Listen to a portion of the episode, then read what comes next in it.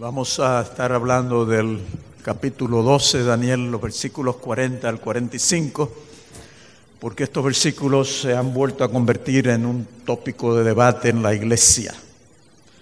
Eh, y hay un movimiento en Estados Unidos que está promoviendo la interpretación de estos pasajes como anunciando una guerra. ¿Estás proyectando la como una guerra entre los cristianos y el islamismo y está creando dificultades. Lamentablemente en algunas iglesias de Norteamérica se invitan a estos individuos a que hagan las presentaciones y recientemente hubo un intento porque estos individuos hicieran su, dieran su seminario durante la sesión, el concilio ministerial de la, de la División Norteamericana poco antes de la sesión de la Asociación General. Afortunadamente, hasta donde yo entiendo, eso no va a suceder. La pregunta que uno confronta con un versículo, con un pasaje como este, es cómo uno lo interpreta. ¿Qué metodología uno tiene que desarrollar para estar seguro que al interpretar este pasaje no estamos entrando en el área de especulaciones? Y yo pasé un tiempo pensando en esto y trabajando con esto. Y voy a compartir con ustedes algunas de las ideas.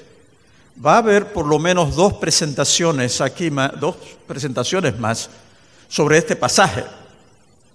Y usted va a encontrar que aún nosotros que usamos el método historicista, cuando viene a detalles, tenemos algunas distinciones, peculiaridades.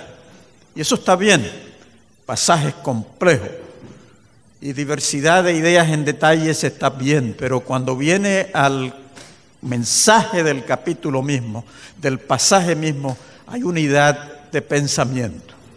¿Cómo controlamos esta situación? ¿Cómo podemos decir, bueno, esto pareciera ser basado en la Biblia lo que el texto dice?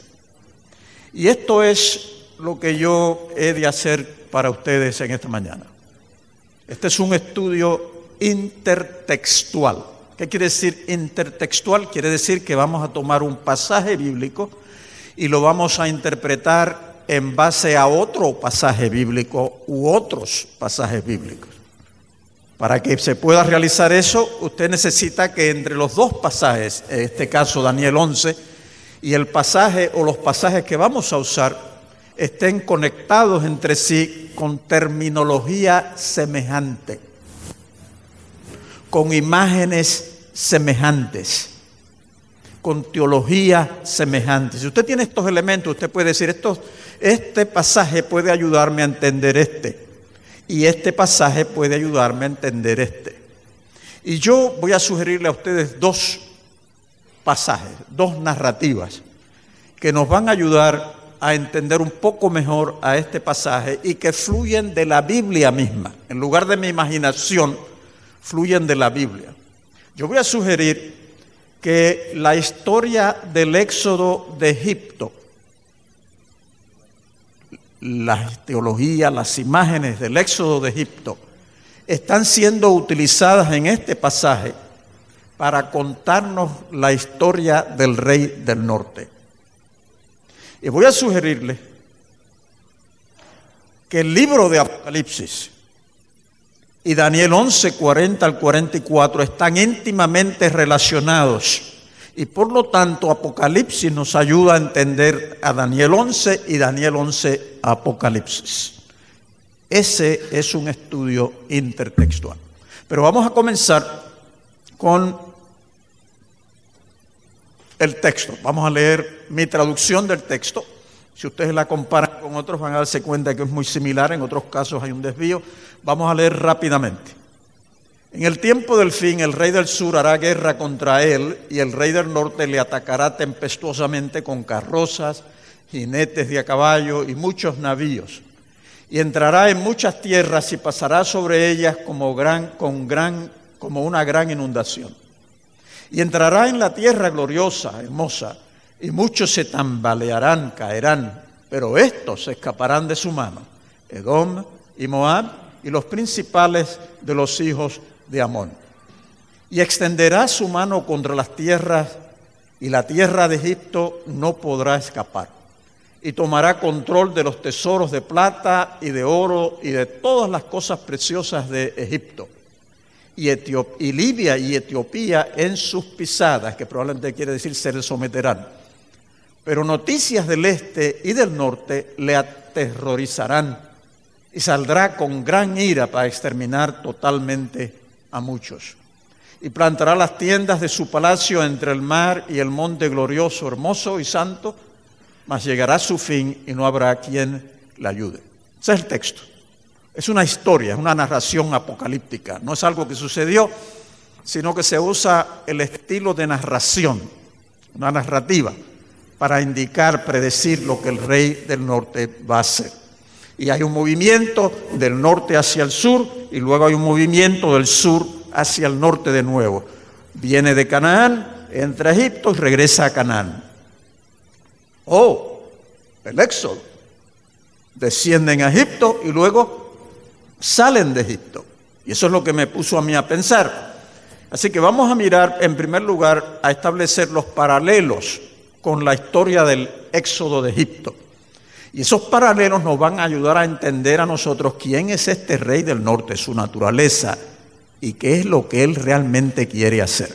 Y eso nos va a ayudar a hacer la conexión intertextual con Apocalipsis. ¿Está bien? ¿Está bien eso?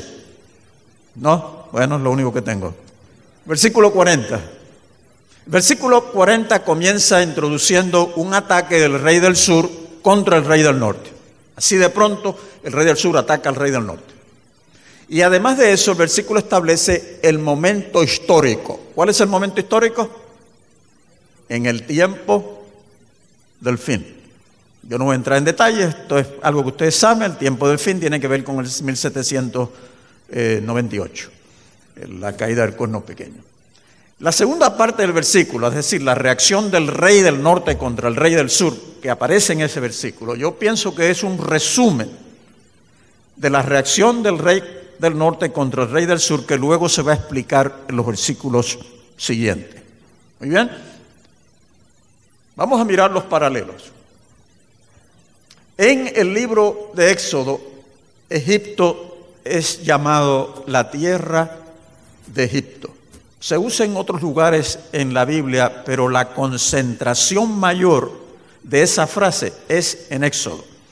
Y la concentración mayor de esa frase es en Éxodo 5, 11 a 11, 16, el Éxodo mismo, donde esa frase se usa constantemente, la tierra de Egipto. Y de pronto aparece de la nada en Daniel 11, 40, donde se le llama Egipto la tierra de Egipto. Segundo, la mano del Señor era contra Egipto. Ustedes tienen esa frase vez tras vez en el Éxodo. Ahora la frase se le aplica a quién? El rey del norte tiene su mano levantada contra Egipto. Así que tú tienes estos paralelos que son sencillos pero importantes. El uso de agua. En el Éxodo ustedes saben que el mar se abre y el, de hecho el mar se convierte en el ejército de Dios que derrota a los egipcios. No fueron los israelitas los que derrotaron a los egipcios. Fueron las aguas del río. Ese es el ejército que Dios usa. Y en el capítulo 11, versículo 40, el ejército del rey del norte se describe como un río. En, hebreo, la idea es, esto es un río que se ha salido de cauce torrencial, va descendiendo sobre la tierra como, como en cascadas y va arrasando todo lo que hay a su alrededor. La fuerza destructiva es la misma en ambos casos, el agua. Número Cuatro, hay referencias a carrozas y a jinetes, caballería. En ambas historias usted la encuentra. El cinco se menciona Edom, Moab y Amón en ambas historias. Y esto va a ser muy importante. Porque de la misma manera que Dios le dijo a los israelitas, no destruyan a Edom, Moab y Amón, el texto nos dice que el rey no pudo destruir a Edom, Moab y Amón la misma ideología, las mismas imágenes. Los israelitas, antes de salir de Egipto, despojaron a los egipcios. Le quitaron el oro, la plata, las cosas preciosas. ¿Y ahora quién hace eso? El rey del norte hace precisamente eso, toma control de todas las, riquezas de Egipto. Los israelitas salen de Egipto para adorar en una montaña santa, primero el monte Sinaí, y el rey de Egipto, el rey del norte, sale de Egipto hacia el monte santo. En este caso el monte santo es el monte de Sión, donde está el templo. El monte Sinaí era un tipo del templo, del monte donde el templo estaba. Así que usted tiene de nuevo ideas similares y tiene terminología semejante. Los israelitas deberían exterminar a los cananitas, pero ahora, ¿quién es el que va a exterminar? El rey del norte. ¿Y a quién quiere exterminar? A los israelitas. Usted tiene eh, terminología semejante, funciones y propósitos distintos. ¿Qué significa esto? ¿Qué, nos dicen estos paralelos? Hay, hay otros paralelos, estos son los más importantes. La narración entre ambas narrativas nos ayuda a comprender la naturaleza de este rey. ¿Qué es lo que este rey quiere con todo esto que está haciendo? Y lo que él quiere es atribuirse características de Dios. En el Antiguo Testamento, el acto de redención más importante que hubo fue el éxodo de Egipto. Fue cuando Dios manifestó su poder como nunca antes y sacó a su pueblo de allí. Y ahora, a fin de comunicarnos que el rey quiere actuar como Dios, en esta narrativa se utilizan esas mismas imágenes para decirnos, lo que este rey quiere hacer realmente es ocupar el lugar de Dios en la historia y tomar control de la historia por sí mismo. Parece actuar como el pueblo de Dios. Desciende a Egipto, como los israelitas descendieron a Egipto, salen de Egipto, como los israelitas salieron de Egipto, y usted dice, oh, es lo mismo. Pero realmente, aunque él pretende actuar como el pueblo de Dios, es el enemigo del pueblo de Dios. Ustedes notan los contrastes. Así que estas ideas son importantes para nosotros al pensar en términos de este rey. ¿Quién es él? Pues él es nada menos que la expresión histórica de Lucifer.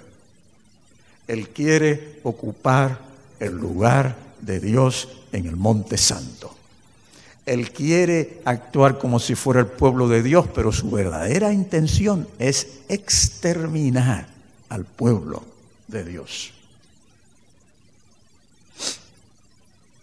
Vamos a tomar este trasfondo que yo les di de la relación con Egipto y vamos a hablar sobre la trama, cómo se desarrolla esta historia en el texto, la experiencia del rey. Él sale su rumbo a Egipto. Egipto le atacó, ahora él va a contraatacar y va hacia Egipto. Pero a ir hacia Egipto, él pasa por dónde? ¿Recuerdan el mapa de Israel? Usted viene del norte, para ir para Egipto usted tiene que pasar por Canaán, por Israel. Tiene que pasar por donde el pueblo de Dios se encuentra. La intención del rey no es acabar con el pueblo de Israel. No, él simplemente pasa por ahí, pero va para dónde? Va para Egipto, él quiere acabar con Egipto. Pero al pasar por Israel, ¿qué sucede? Dice que a muchos de ellos, ¿qué les pasó? Se tambalearon. Y la frase significa tambalearse, se usa para borrachos, eh, tropezaron. Esa es la idea de la frase. Es el tambalearse que puede terminar en qué? En una caída. Y por eso las versiones nuestras lo traducen generalmente muchos caerán. Y está bien, pero el énfasis no es tanto en que se cayeron, sino en que se tambalearon, se marearon y algunos se cayeron.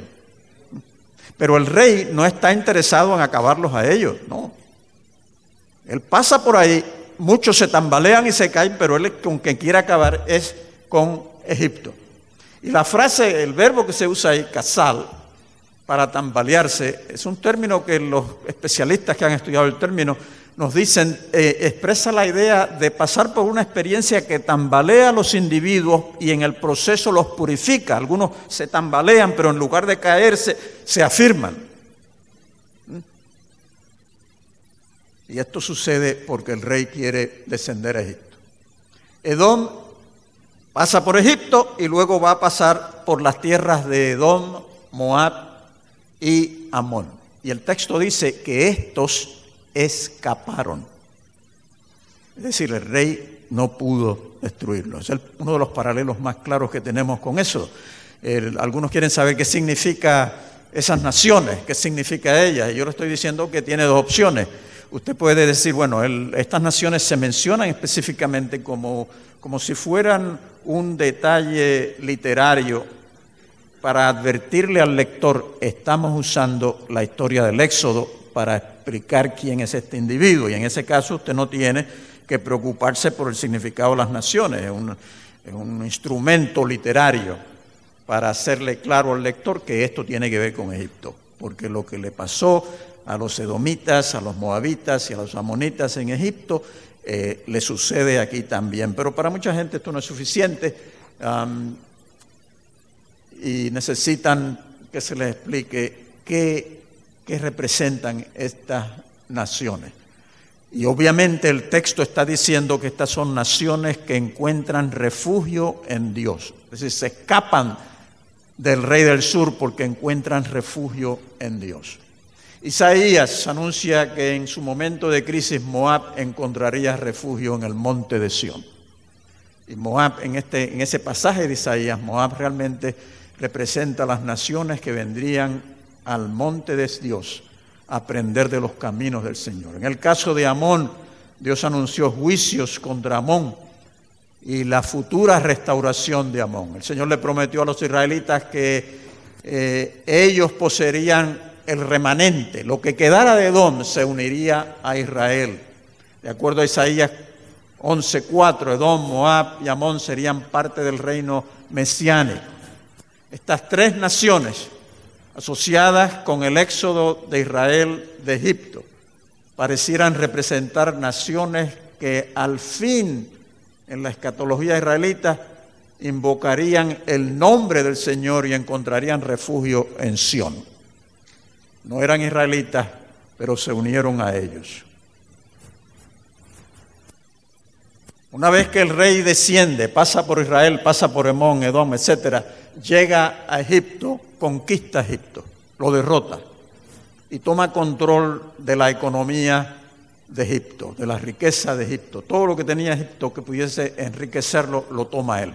La conquista es completa, es final. Y se dice también que Libia y Etiopía caerían bajo el rey. Usted tiene que recordar, si mira el mapa, que Libia y Etiopía eran los, los límites geográficos de Egipto.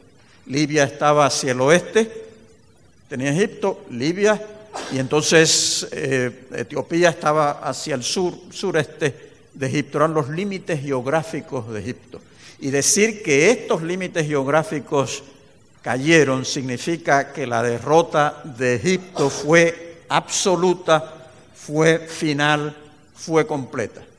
Lo que ha sucedido en la historia, en esta historia de los versículos, es que el rey ha logrado unificar su reino al conquistar a Egipto.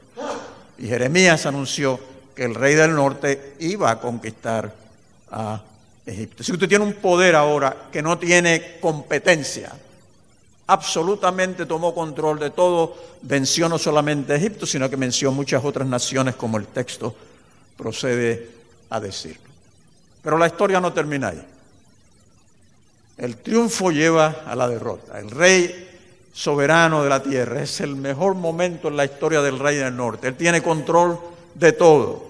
Y en medio de ese regocijo que tiene de victoria absoluta, algo inesperado sucede. Noticias del este y del norte llegaron y lo atemorizan. El hebreo no significa atemorizar, quiere decir, eh, ¿cómo se dice en español? Eh, sintió terror, se horrorizó. Se horrorizó cuando escuchó las noticias que venían del, este y del, y del norte.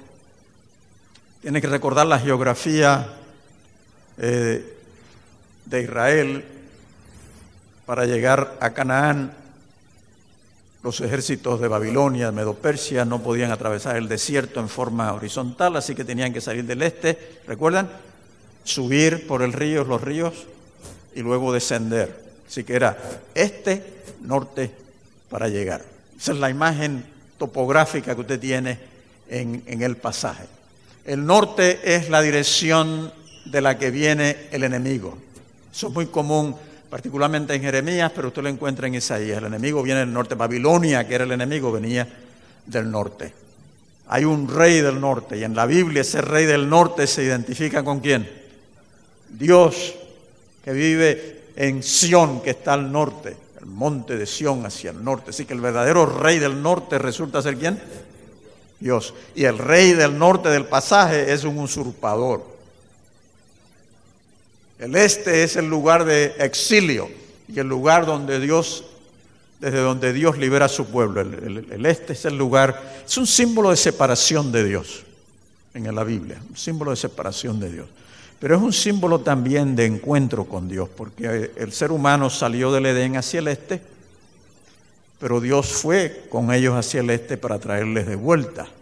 Así que el este es un símbolo de separación, pero a la misma vez es el sitio desde donde Dios procede a redimir a su pueblo y a traerlo de vuelta a Él. El este y el norte están asociados con Ciro. ¿Recuerdan a Ciro en Isaías? Dios lo levantó del este y vendrá por el norte. Y Él es el Mesías redentor, el Salvador. Así que estas noticias que el rey recibe, que lo atemorizan, usted tiene que conectarlas con estos pasajes del Antiguo Testamento donde se menciona que la salvación de Dios para Israel viene del este y del norte. Y cuando el rey escucha que esto está sucediendo, se aterroriza y reacciona. El rey del norte va a confrontar, a confrontar al usurpador y este tiembla y se prepara para un ataque contra el pueblo de Dios. ¿Y qué hace? Él inmediatamente moviliza su ejército sale de Egipto para Israel, hacia el monte glorioso y santo de Jehová. ¿Y cuál es su intención? Exterminar al pueblo. del verbo es el mismo que usan en Éxodo y en, el Pentateuco, de exterminar. Haram, Jerem, la ley del exterminio. Esto sugiere, a mi modo de ver, que el pueblo de Israel, no, el pueblo de Dios no se sometió a este rey. Quedaron independientes de él, vencieron. Y ahora hay un segundo ataque primer ataque era cuando iba descendiendo para Egipto, recuerdan que hizo que el pueblo de Dios se tambaleara y algunos se cayeran, pero ahora viene un segundo ataque y este segundo ataque está dirigido específicamente al pueblo de Dios que está en el monte de Sión, que no se sometió a este rey. Este es el conflicto entre el Señor y su pueblo contra el rey del norte. Esto no tiene que ver con los árabes, esto no tiene que ver con Islam, esto no tiene que ver con China, no tiene que ver con Rusia, no, no tiene que ver con nada de eso. Este es el ataque final, y eh, creo que Ducán va a hablar de esto, esto es el Armagedón. Este es el, el intento final de las fuerzas del mal por tomar control del planeta Tierra. Es una guerra por la verdad el rey intentará tomar el monte de Sión, lo que Lucifer trató de hacer, y va y planta su tienda. Ustedes recuerdan que en la antigüedad, cuando los reyes salían a la guerra, ellos llevaban sus tiendas, muy cómodas, y cuando las plantaban ponían a los ejércitos todos alrededor y la tienda del rey en el centro para protección. Es una imagen que usted encuentra en el libro de números donde el pueblo de Israel se organiza como un ejército. ¿Y quién está en el centro? ¿Qué tienda es la que está en el centro? La de Dios es la que está en el centro. Pero aquí la que está en el centro es la de quién? La del rey, él se cree que él es Dios y puede ubicarse en el centro, pero el verdadero Dios del Éxodo es el Dios que estaba en el centro de su pueblo, no para ser protegido por su pueblo, sino para él proteger a su pueblo. El rey del norte pelea contra Dios tratando de tomar su morada. Y la esperanza escatológica de Israel incluía un ataque contra la ciudad y el templo por parte de los enemigos de Dios. Usted encuentra en muchos lugares en el Antiguo Testamento que las naciones iban a venir contra el pueblo de Dios. Eso es lo que usted tiene aquí. Es un ataque contra para exterminar al pueblo de Dios. Pero ¿qué sucede? Gloria a Dios. ¿Qué sucede? El rey es derrotado. Y usted lee el texto y el texto le da la impresión de que no hubo una guerra. El, rey quería la guerra, pero no hubo una guerra. Antes de que la guerra se iniciara, el rey fue derrotado. ¿Por qué? Porque cuando estaba listo, ¿qué pasó con su ejército? Desertó. Las naciones que él había unido para pelear contra el pueblo de Dios, ¿qué le pasó de momento? No, yo no me meto con ese. Ese yo no peleo. Se fragmentó. Su reino se fragmentó y se quedó sin ayuda, sin nadie que lo protegiera. Esa es la historia. Ustedes notan, es una historia, una historia profética. Cuando usted la lee así, basada en el texto, tomando en cuenta Éxodo, pues esto encuadra perfectamente con qué? Con, el cierre del conflicto final. Encuadra perfectamente con Apocalipsis. Pero antes de entrar a Apocalipsis, digamos algo brevemente sobre el simbolismo de Egipto en este pasaje y en la Biblia. En la Biblia el simbolismo de Egipto es ambivalente, aunque predominantemente negativo. Es decir, Egipto tiene un significado a veces positivo y a veces negativo. Positivo, Egipto es una nación rica, con mucho alimento, ayuda a Abraham, ayuda a Jacob y a sus hijos en tiempos de hambruna y allí encuentran alimento y refugio. Es algo bueno, ¿no? Pero es también una tierra de tentaciones, donde José pasó por tentaciones. Es una tierra de esclavitud, donde finalmente el pueblo de Dios queda esclavizado en esta tierra. Su rey, el faraón, y esto es probablemente lo más importante, no tiene respeto alguno hacia Yahweh. No lo conoce y abiertamente lo reta y se le opone. Él tiene sus propios dioses, no le interesa hacer la voluntad de Dios de Israel, él prefiere ignorar al Dios de Israel. Los israelitas fueron tentados vez tras vez por Egipto. Muchos de los reyes de Israel pensaron que el poder de Egipto era mayor que el que el poder de Jehová. Hicieron alianzas con Egipto, fueron tentados por Egipto. En el Antiguo Testamento, Egipto sirvió como modelo de idolatría y de poder arrogante. A Egipto, en el Éxodo, no le interesaba en lo mínimo Jehová. O el lugar de Dios en la historia, no le interesaba. Para ellos, Jehová no era importante. Mientras que el rey del norte, escuchen bien, sí se interesa en el Señor, porque él quiere ocupar el lugar y la función de Dios. Ese es el rey del norte. Para Egipto, el Dios de Israel no es importante. Es decir, Egipto es totalmente indiferente a Jehová. Ah, a mí no me preocupa Jehová. Él no quiere ser como él, él no quiere ocupar el lugar de él. Él dice, ¿y quién es él? Yo ni sé quién es él, a mí no me interesa quién es él. Egipto puede representar las naciones de la tierra a las cuales no les interesa el Dios de la Biblia. Hoy se le podría fácilmente aplicar ese simbolismo a las sociedades no cristianas, religiones mundiales, naciones donde predomina el secularismo y el ateísmo. Para ellos el Dios de la Biblia no es importante. No es que quieren ser como el Dios de la Biblia, no ocupar el lugar de Él. No, para ellos el Dios de la Biblia no tiene ninguna relevancia. Y lo mejor que le puede pasar al Dios de la Biblia es que la gente se olvide de Él. Eso es lo que usted tiene. Ese es el rey del sur. Aquí tienen ustedes en una ilustración el proceso del rey que, lo, que nos permite a nosotros hacer la conexión con el éxodo. ¿Está bien? El rey va a descender a Egipto como Israel. Él tiene el plan de conquistar a Egipto. El plan de él es conquistar a Egipto, no destruir al pueblo de Dios. Así que él baja hacia Egipto, tiene un encuentro con el pueblo de Dios y los tambalea. Pasa por Edom y Moab, pero no puede conquistarlos. Entra a Egipto, conquista Egipto, conquista otras tierras, dice el texto bíblico, despoja a Egipto, consolida su poder y cuando ya se ha establecido, entonces vienen las noticias. ¿Y qué viene? El éxodo de Egipto, el salir de Egipto. Él sale y va hacia dónde?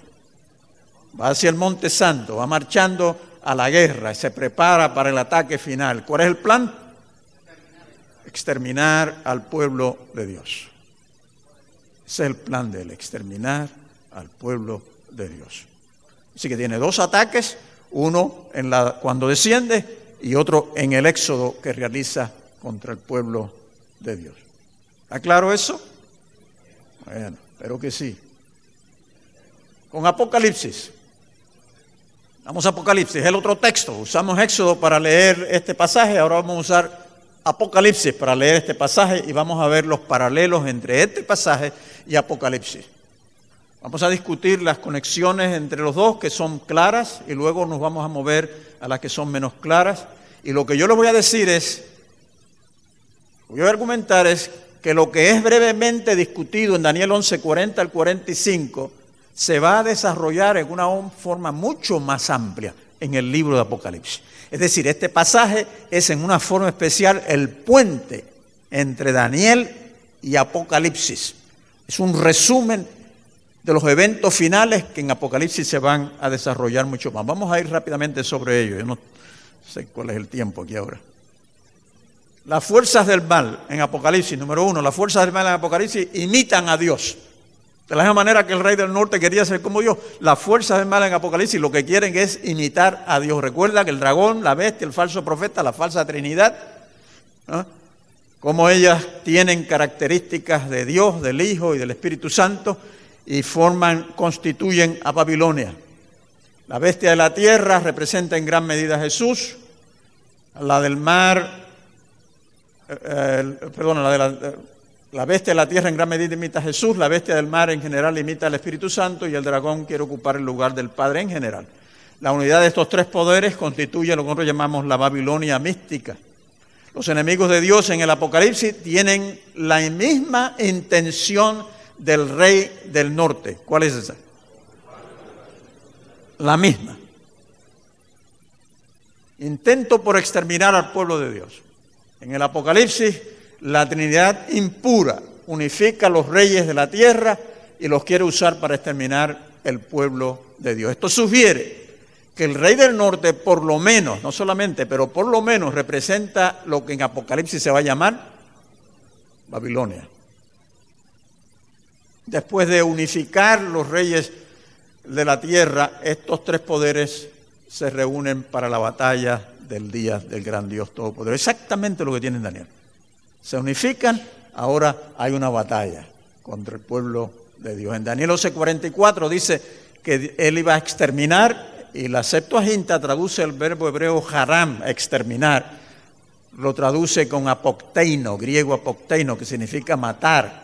Y ese mismo verbo lo usa Juan en el capítulo 13, versículo 15, con el edicto de muerte, ¿recuerdan? Matar, para referirse al exterminio del remanente. Hay dos pasajes apocalípticos en toda la Biblia que hablan de un intento por exterminar al pueblo de Dios. Daniel 11:44 y Apocalipsis 13:15. Y se están refiriendo al mismo evento. ¿Está claro? El monte de Sión. Ante la amenaza de los poderes del mal, el, remanente encuentra refugio en el monte de Sión, Apocalipsis 14.1. El decreto de muerte está y lo próximo que Juan ve es al pueblo de Dios precisamente en el monte de Sión, protegidos por Dios. Se han reunido allí por la proclamación de los mensajes de los tres ángeles en Apocalipsis 14. Las fuerzas del mal se reúnen en Armagedón, un lugar llamado Armagedón, y el lugar que para las fuerzas del mal es Armagedón, para el pueblo de Dios se llama qué cosa? Monte de Sión. Por eso el rey sale para el monte de Sión, para su Armagedón, porque el monte de Sión allí se ve como el lugar de refugio del pueblo de Dios. El rey del norte pone su tabernáculo, su tienda entre el mar y el monte santo para su ataque. En Apocalipsis el cordero está ubicado, no en el mismo verbo, histemi, en el monte de Sión y Dios pondrá su tabernáculo entre los hombres. Tiene estas colecciones lingüísticas para contrastar las actitudes de ambos. El resultado del ataque. El intento de exterminio fracasa en Apocalipsis, porque Dios libera a su pueblo, de la misma forma que sucedió en Daniel 11. Babilonia fracasa, ¿por qué? Porque cuando va a intentar atacar al remanente, ¿qué le sucede? Se divide en tres partes. Esta monstruosidad de apostasía avasalladora que va a tomar control casi de todo el planeta, que el pueblo de Dios no se le puede oponer, que viene contra ellos con todo lo que tiene, cuando llega el momento, ¿qué le pasa? Se colapsa. Porque no hay nada realmente que nos una. Y es exactamente la misma imagen que usted tiene en Daniel capítulo 11. Lo que quiere decir que lo que estaba en Daniel capítulo 11 como un resumen, Apocalipsis lo está desarrollando en mucha forma, una forma mucho, mucho más amplia. Daniel, algunas naciones escapan de la mano del rey. ¿Recuerdan? Edom, Moab, Amón. En Apocalipsis esta idea parece estar representada, a mi modo de ver, en el llamado de Dios a salir de Babilonia. Tiene remanente y de pronto Dios dice, un momento, ustedes no son los únicos, yo tengo otros donde. En Babilonia, que salgan de allá, que salgan de allá. ¿eh? Estas son las naciones, los pueblos, que todavía están allá, que los vemos a veces como enemigos nuestros y ellos nos ven como sus enemigos, pero que en un determinado momento ellos dicen, oh no, esto es del Señor, y ¿qué hacen? Salen de Babilonia para unirse al pueblo de Dios encontrando refugio en él. Los dos ataques, hay dos ataques en, Daniel, hay dos ataques en, Apocalipsis. El ataque inicial del rey del sur está, a mi modo de ver, explícitamente, en, cierta forma muy explícita en, eh, Apocalipsis. Vamos a hablar primero del ataque contra el rey del norte. En Apocalipsis capítulo 13.3 se dice que la bestia recibió una herida, hubo un ataque contra la bestia. Ah, no se nos dice allí quién hizo esto, pero obviamente fue un enemigo.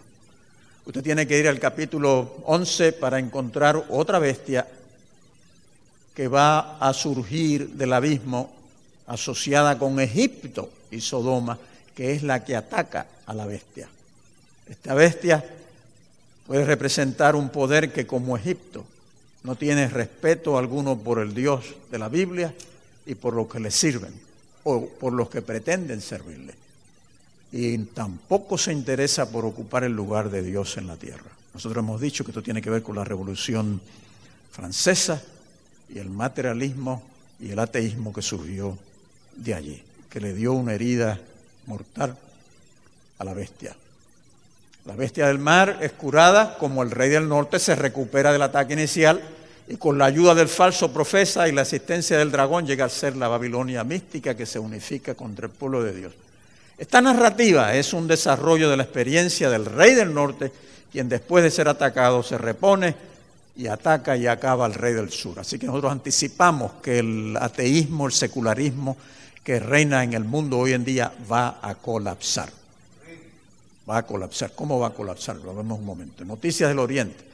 En Apocalipsis Jesús y sus ejércitos vienen del este. Vienen del este. Él regresa como rey de reyes y señor de señores del este. y se reúnen para el, conflicto final. Noten de nuevo las noticias del este, Anatolé en Daniel 11, eh, es el Anatolé de donde viene Cristo Jesús en Apocalipsis para liberar a su pueblo del poder de Babilonia. Los dos ataques el primer ataque consiste en hacer grandes milagros. En Apocalipsis, capítulo 13, 13 y 14. 13 y 14. Eh, la bestia va a hacer grandes ataques. Si usted quiere algo que persuada a los ateos eh, y a cualquier individuo que no cree en el cristianismo, que los persuada de una vez, es la manifestación sobrenatural. Eso va a ser el engaño clave. La señora White lo dice que es el engaño maestro del enemigo, que va a atraer a Jesús, materializarlo. Lo sobrenatural va a acabar con el ateísmo, va a acabar con el materialismo, con el secularismo y va a unificar las religiones no cristianas con estas manifestaciones espiritualistas. Y eso es lo que usted tiene en el capítulo. Y dice la señora White que durante ese tiempo, cuando esos milagros estén ocurriendo, que es cuando se está derrotando el rey del sur, el pueblo de Dios pasará por una situación muy, muy difícil. Ah, hará en la mitad de esta cita, hará enfermar a la gente y después le quitará repentinamente de ellos su poder satánico. Eso hará que se considere sanados a los enfermos. Estas obras de curación aparente prueban a los adventistas, los sacuden. ¿Recuerdan la sacudida del rey del norte? Muchos de los que tienen gran luz dejarán de andar en la luz porque no han logrado unidad con Cristo Jesús. ¿Caerán?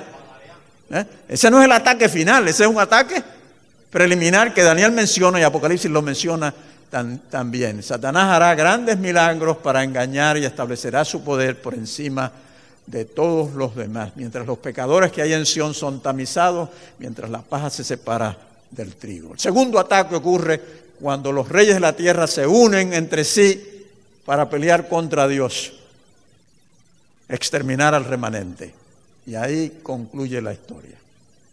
Dice Satanás, la señora cita, White cita a Satanás, cuando Satanás, cuando dispongamos del poder, mostraremos lo que podemos hacer con los que quieren, no quieren abandonar su lealtad a Dios.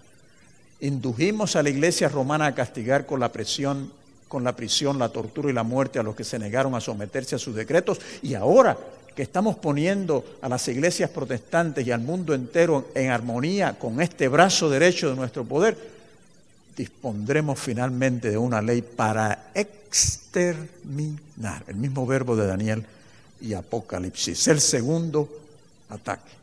Aunque los ataques afectarán a algunos, el remanente será triunfante. Las fuerzas del mal serán derrotadas porque no pelearon contra nosotros, pelearon contra nuestro gallito de pelea. Cristo Jesús. Y mi gallito de pelea tiene mejores espuelas y mejor pico. Cuando dispongamos, eh, perdón, ese ya lo leímos. Daniel 11, 40 al 45 no es una predicción de una batalla entre los poderes terrenales o una guerra entre las religiones del planeta. Esta narrativa apocalíptica es un resumen de lo que será discutido en forma mucho más amplia en el libro de Apocalipsis. Contiene una breve reseña de los eventos que ocurrirán hacia fin o el cierre del conflicto. Eso es lo que yo le ofrezco a ustedes.